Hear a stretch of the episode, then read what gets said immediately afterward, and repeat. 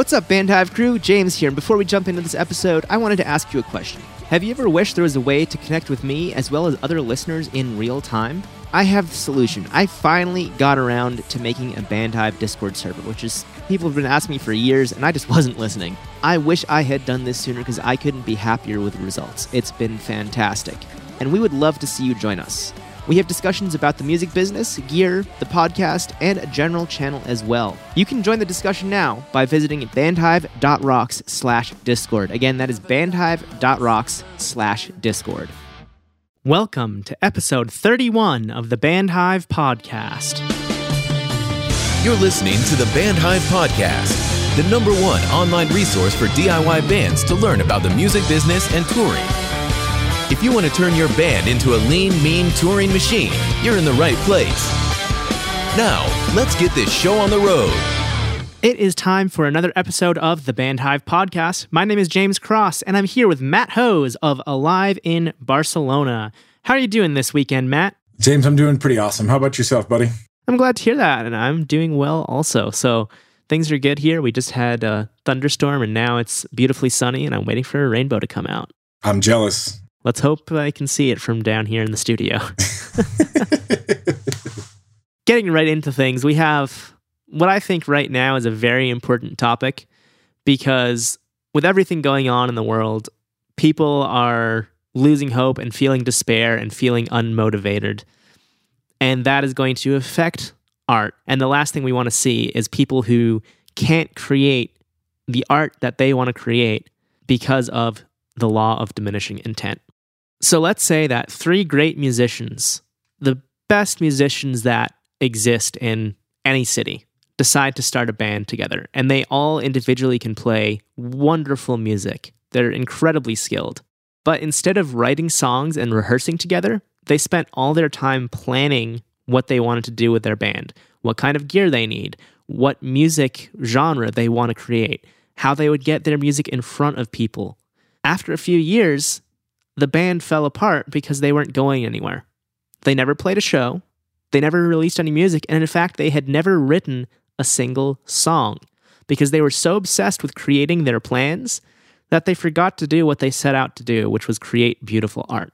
This story is somewhat of an extreme, but it's a parable to illustrate how not following through on things you want to do and getting sidetracked with essentially shiny object syndrome can really slow things down.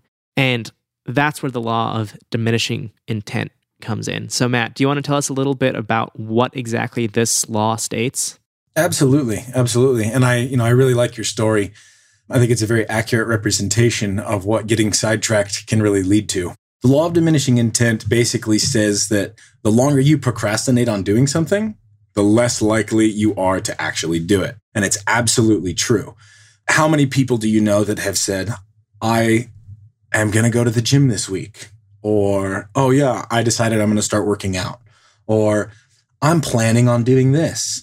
I'm thinking about doing that. All of those are good because they're a part of the planning process. You know, even Dwight Eisenhower, he was a fan of planning, but not because of the plan. He actually has a famous quote that says, I have always found that plans are useless, but the planning is indispensable. It's important to make a plan for what you're going to do, but the most important thing that you can do is start.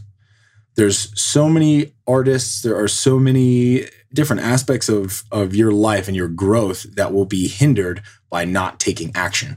If you have a new plan that you want to instigate, or you want to try a new marketing strategy, or if you want to write a new song, all of those things start by you actually putting the pedal to the metal. You know, like I can think about writing a new song all I want. I can think like, oh, I want this song to be reflective of what's happening in society right now. I want this song to be emotional. I want this song to have clever lyrics that do this. But until I sit down with my guitar in my hand and start writing, none of that's actually going to happen. 100% of songs that you don't start, you don't finish. The best thing that you can do for yourself is actually get down and start. James, I know that you spend a lot of your time planning, but you're also very, very good about taking your plan and implementing it almost instantaneously. How do you do that in your world? And, and what are some good like pieces of advice that you might give to somebody in a similar situation to you? I'm glad you see me that way, Matt, but I'd say it's about 50 50. 50% of the things I try to do, I get done. No one is immune from the law of diminishing intent. But one of the things that I really like to do is just starting right away as soon as I can. And obviously, this doesn't mean jumping into something without giving it a second thought and thinking about if it's a good idea or if it's a terrible idea. But usually for Bandhive, I'll go to you and Aaron and say, hey, this is what I've been thinking about. What do you think about it? And as soon as you guys give me the go ahead, boom, it's down to execution. Because I know that if I don't do it right away, I won't do it. I have something on my Todoist from November. And note, I said Todoist, not to do list. That's a really cool app for basically keeping your to do list that I haven't done. That being said, it's not vital. It's making a small change to my email settings. So I'm looking at it as why should I do it? It's been on there since November and nothing's gone wrong. But there are other things that are much more important. So I tend to prioritize things that are very important and make sure to filter out the not so important things. And that way I have time within the first 48 hours to start what I said or thought I was going to start. I like that you brought up 48 hours because um, the law actually, you know, one of the one of the fundamental principles of this law is they say that you need to start your action within 48 hours. That actually brings a certain quote to mind. Um, the Amish have a saying which is awesome. I first heard it through Tai Lopez, who heard it from Joel Salatin. They're both self-help people, and Joel Salatin's uh, the foremost agriculturalist on the planet. And he said to Tai Lopez, "If you don't like what you're doing, just jump right in." Before you know it, you'll be halfway done. I think that that's such a powerful mantra for getting things done because even for a songwriter, like I'm a songwriter, I love to sit down and write more music. I like poetry. I love to sit down and write lyrics. But until I sit down and make the mental connection that I, that I am going to write a song and I sit down from start to finish and I, you know, how many people out there have songs that you started and then like you, you know, you wrote a verse and a chorus and then you were done or how many songs have you written music for that you have no lyrics, or vice versa. We all have those. And most of the time, we all know that if you don't like pick that song back up within one day of starting it, those songs never get finished. I probably have a thousand unfinished projects. That's because I too am never, ever, ever exempt from the law of diminishing intent either. And so that's why it's super important to jump right in, to surround yourself with people who are going to push you in your endeavors and and really like you know I, I like that you mentioned that you contact us every time that you have an idea because that's exactly what you do. The three of us, we all work together on different things and we bounce ideas off each other. It, it's wonderful because we're all in different aspects of the music industry. So we're able to sharpen each other's opinions. But even more powerful than that is we're able to implement each other's ideas. We're able to give positive feedback. And then on top of that, I think all of us are willing to turn to other sources and then get a little bit of insight from them as well. I know that in uh, previous episodes, we've talked about the power of peer reviews, and I believe we were referencing music back then, but it's just as valuable to get opinions on your plans from your peers. Now, and when I say a peer, if you know somebody who's like an incredibly negative person, or if you know somebody who generally is like, oh, yeah, I can do it better type of personality, I would advise you never to show your stuff to them because negative energy is like the great crippler of art. If you start saying ideas to your naysayers, they're going to bring you down. They're going to tell you it's a bad idea. They're going to tell, you know, they're going to, and it may not even be in the form of you shouldn't do that. It might be in the form of, oh, that's a great idea. You should do it this way, though. And that derails your creative thought. I actually knew a drummer who was incredibly, incredibly talented and he liked doing drum covers. But every time he would set out to do a drum cover, one of his other friends would say, Oh, you should do this song. And instantly he would just, you could see it in his eyes that he would lose the, the gusto for wanting to do it because it wasn't his own creative thought. And then it, it instantly turned from like, this is what I want to do to create art into this is what I have to do now, or this is what other people are telling me to do. And he really felt like he couldn't have his own creative original thought. Get feedback from people you respect. And honestly, don't be afraid to get feedback after you've finished something. You don't want to go put $100,000 into a song and then have your peers review it. That's a bad order of operations. But if you're making a playthrough video and you say, like, oh, yeah, I made this playthrough video by myself, here's all this cool stuff that I did. And then you take it to one of your peers, they might say, wow, this is really good. Maybe you should try adding a couple more camera angles in there. That's valuable feedback. That's something that they're able to look at what you have and actually help you build and compound on it rather than saying, like, oh, yeah, you have this way that you're going to do it. You need to do it differently. As artists, we need to express our artistic abilities. When you play music, when you create art, it has to be coming from you. And so it's really important to not let naysayers get you down. It's really important for you to pursue the type of art that you are supposed to pursue. And then it's really important to have a circle of peers that are really going to help you build and not going to tear you down. Yeah. And I think what you're saying about not talking to people who are always negative or think they can do it better is really important. And if you are one of those people, try not to be like that because I can guarantee, you know, Matt, you and Aaron both are very positive, supportive, and you give constructive criticism, but you're not the type of people who would just shoot things down or say, ugh, don't bother, like things like that. You do express if you think an idea isn't good, and that's fine. But you're not the type of person who says every single idea ever made is bad because nobody can succeed in life and, you know, just give up and work at a grocery store for the rest of your life. Like, neither of you says that. If you were, you wouldn't be on this podcast. And unfortunately, this goes in the wider scope of things, but just associating with people like that can really zap creativity, even if you're not specifically asking them for feedback on what you're doing. I don't know how many people I've unfriended on Facebook because every single post they made was whining or complaining or saying, "Oh, you know, like, oh, my mom took my Xbox away." It's like, dude, you're 25 and your mom took your Xbox away. Like, what did you do? And this is something that actually happened. I don't think the guy was exactly 25, but he was in his mid 20s and his Xbox got taken away. And I cracked up and I was like, I don't know what you did, but from your Facebook posts, you probably were at fault here. And I didn't say this, obviously. This is just my thought. But I just unfriended him. I was like, I don't need to see this. Like, that's just so ridiculous. It's funny, but I feel bad for the guy. But I also can't see that because it just makes me hate the world. Like, yeah, it was ridiculous. Absolutely, man. Negative energy brings everybody down. I think in the early stages of creativity, some of the most important thing that you can really do is establishing a goal. And when you establish that goal, you don't necessarily know all of the steps to get there. At that point, you're just you're in that honeymoon phase. You're still really enthusiastic about it. You're passionate. You have you know creativity. You haven't hit those really hard roadblocks yet. You know, so nothing nothing is there to slow your steam. So you bring in somebody that you've just established your main goal. You haven't even compartmentalized yet. You haven't even started to break it down into sub goals and into, you know, monthly goals, annual goals, weekly goals, daily goals. You haven't even done that. And so if you're inviting somebody who's going to instantly break your spirit about it's a hard task. Starting anything is a hard task. Creation is a hard task. And so if you're inviting in that negative energy, then you're inviting in the possibility for failure and the possibility really for just like stopping. We've all stopped doing something because like the people in the room aren't into it.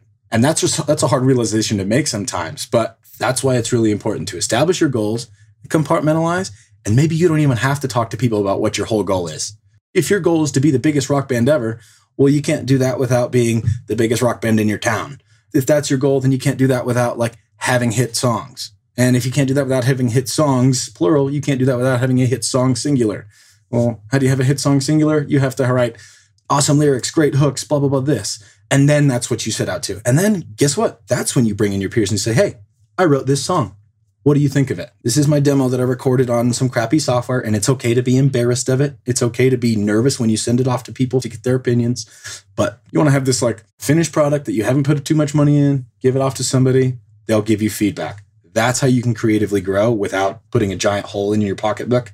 And it's also how you can keep motivated about something. When you make a demo, it's exciting. Even if your song sucks, if it's yours, you're excited about it. It's like a both a boost to who you are because you finish this demo and you're excited about it. And you give it to somebody who gives constructive criticism and says, these parts are really good, which gives you more fuel.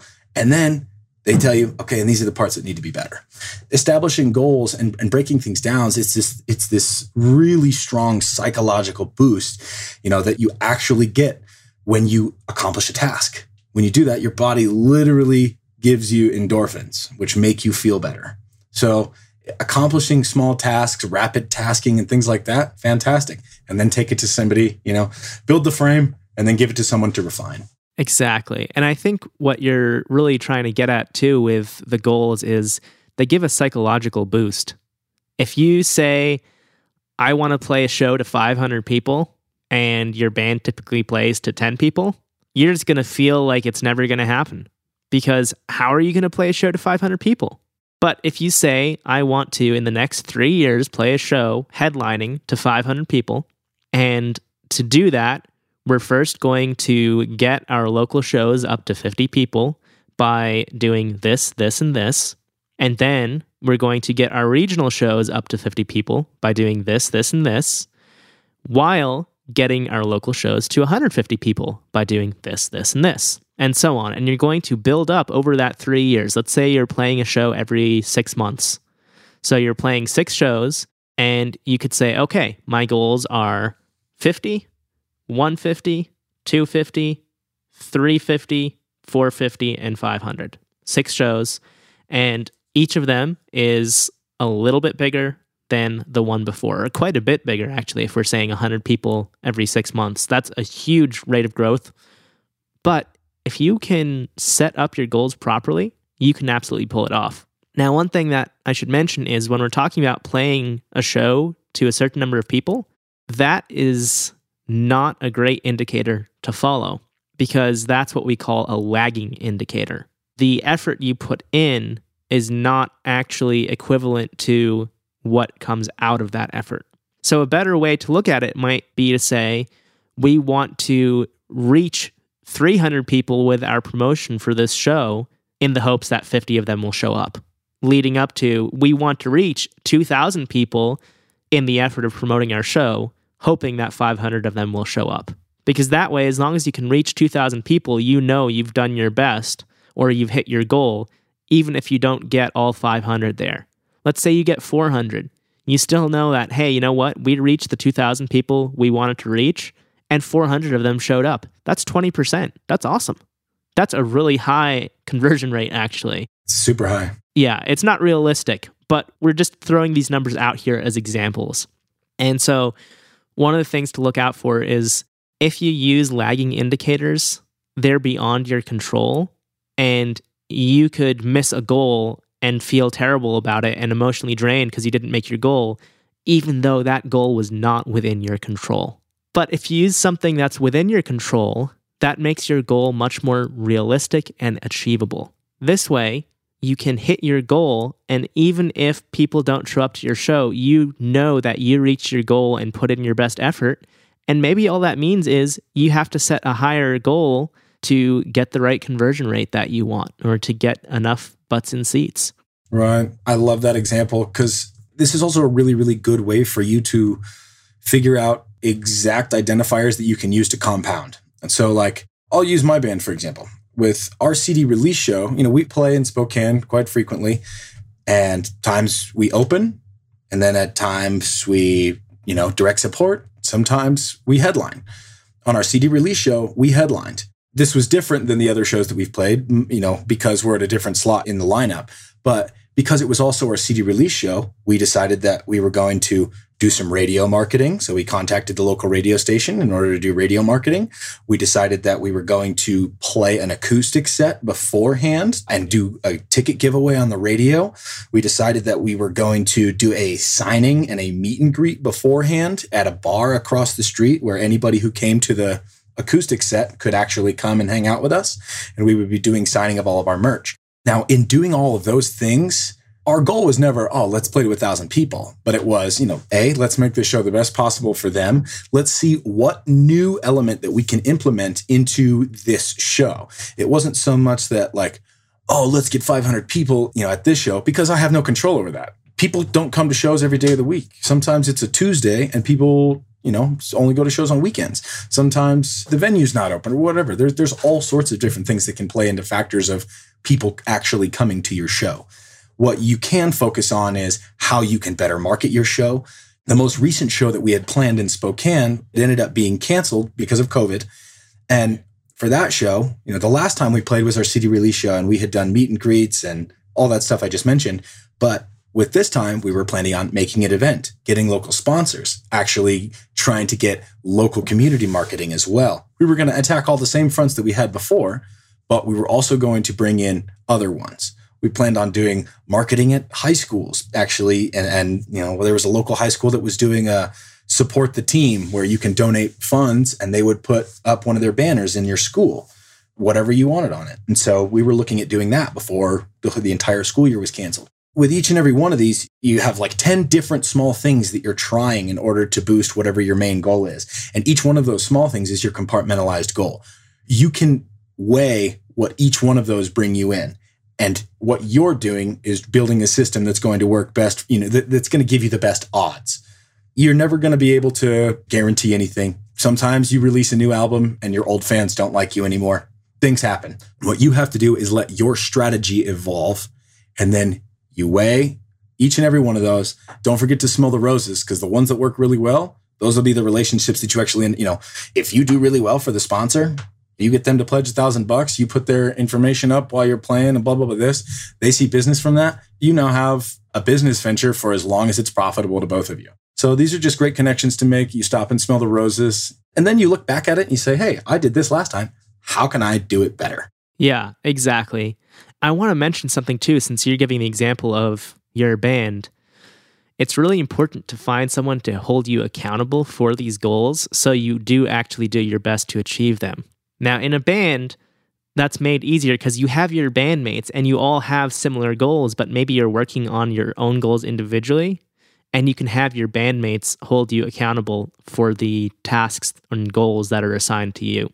But that's not always the case. You might not be in a band. You might have a solo project, or they are the point person and the band are hired guns to play live shows, things like that. So if you don't have someone in the band who can hold you accountable for these things, you need to find someone who can. And again, this should not be a naysayer. This should be somebody who is positive and supportive. And you can talk with them and check in on a weekly basis saying, This is what I've done, and this is what I'm going to do in the next week. And follow along with your plan. The easiest way to do this is to find somebody else who is in a similar situation and wants somebody to hold them accountable. And that way, it's not a one sided relationship. You can both work with each other. You hold them accountable while they hold you accountable. You can also set up a financial penalty for failure to follow through. So that way, if you are going to, for example, say you're going to release a new live video every month and you miss a month, oh, well, you know what? Now you have to donate $50 to your favorite charity because that way you're out some money, but it's also supporting a good cause. The important thing here is don't get lazy with it and say, oh, well, it goes to a good cause.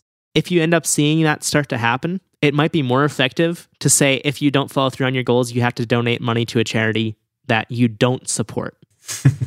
that way, it really is a financial penalty, and you don't have the escape of saying, oh, well, you know what? I'm going to donate to the Humane Society. Like everyone loves dogs and cats. Then you're going to say, no, well, you know what? I've just been giving them a ton of money and it's not really holding me accountable. I'm going to donate money to promote whaling in the South Atlantic or South Pacific or whatever. No one likes whaling. Like, that's not. Great example. You find a charity that you don't like and donate to them. If you don't meet your goals. Now, I'm sure there's no charity for whaling in the South Pacific. I certainly hope there's not. that was just the best example I could come up with off the top of my head. Because it sounds terrible. yeah. we don't get political here, but if you tend to be left leaning, donate to the Republican Party for goals you don't meet. If you're right leaning, donate to the Democratic Party or whoever. You know, just donate to somebody who stands for the opposite of what you believe whether it's politics, anything social, animal rights, whaling. Find something that will hold you accountable. And again, this is only if donating to charities that you do like doesn't hold you accountable. That would obviously be my first thing is if you don't meet your goals, donate to someone you like. but if that doesn't work, escalate and switch it to someone you don't like. So if you want an extra tool to hold you accountable where you can set it up where one of your accountability buddies checks in on you and has to verify that you've done what you said you were going to do, there's a site called stickk.com, S T I C K K.com. There you can set up goals and have a friend hold you accountable. You can have a financial penalty that automatically applies, different things like that. Full disclosure, I haven't used them, but I know someone who has. We're not an affiliate of theirs. It's just another tool that you can use to be accountable if you feel the need for it and if having an accountability buddy that you check in with weekly on Messenger or a video call or anything like that isn't working for you. But so, just to close things off, Matt, what would you sum this episode up as? I think it's really simple. Do stuff. When you have an idea, start. Nothing gets creative juices flowing like actually putting pen to paper, make your plan, and then implement it. Don't waste time planning more than you need to. Just make a plan and start. And then when you have something tangible, take that to somebody that you trust. That's the best way to grow. And this works for every aspect of your life. Just find somebody who knows what they're talking about in the area that you are looking for mentorship in.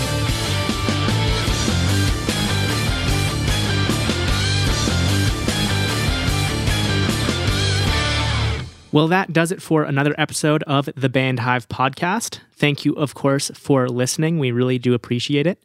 And I really hope that what Matt and I had to say this episode inspires you to commit to the things that you are going to do and get started on them before the law of diminishing intent kicks in.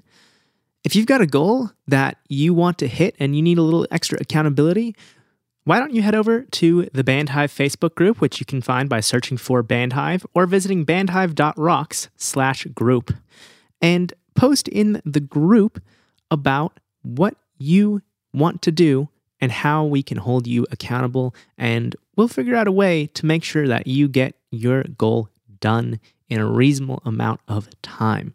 Thanks again for listening. We'll be back next week at 6 a.m. In the meantime, we hope you have an awesome week and as always, keep rocking. Hey, you. Yeah, you, with the headphones or the speakers. You've made it to the end of the episode. Thank you so much for listening. While I still have you here, if you're not already in the Bandhive Facebook community, it would be great to see you there. We have over 600 like minded musicians who are asking questions, sharing their experiences and advice, and much more. So if you want to improve your band's business, look no further than the Bandhive Facebook community. You can find it by searching for Bandhive on Facebook, that's B A N D H I V E, or going to bandhive.rocks slash group. Again, that's bandhive.rocks slash group, and that will automatically redirect you to our Facebook community. I look forward to seeing you there soon.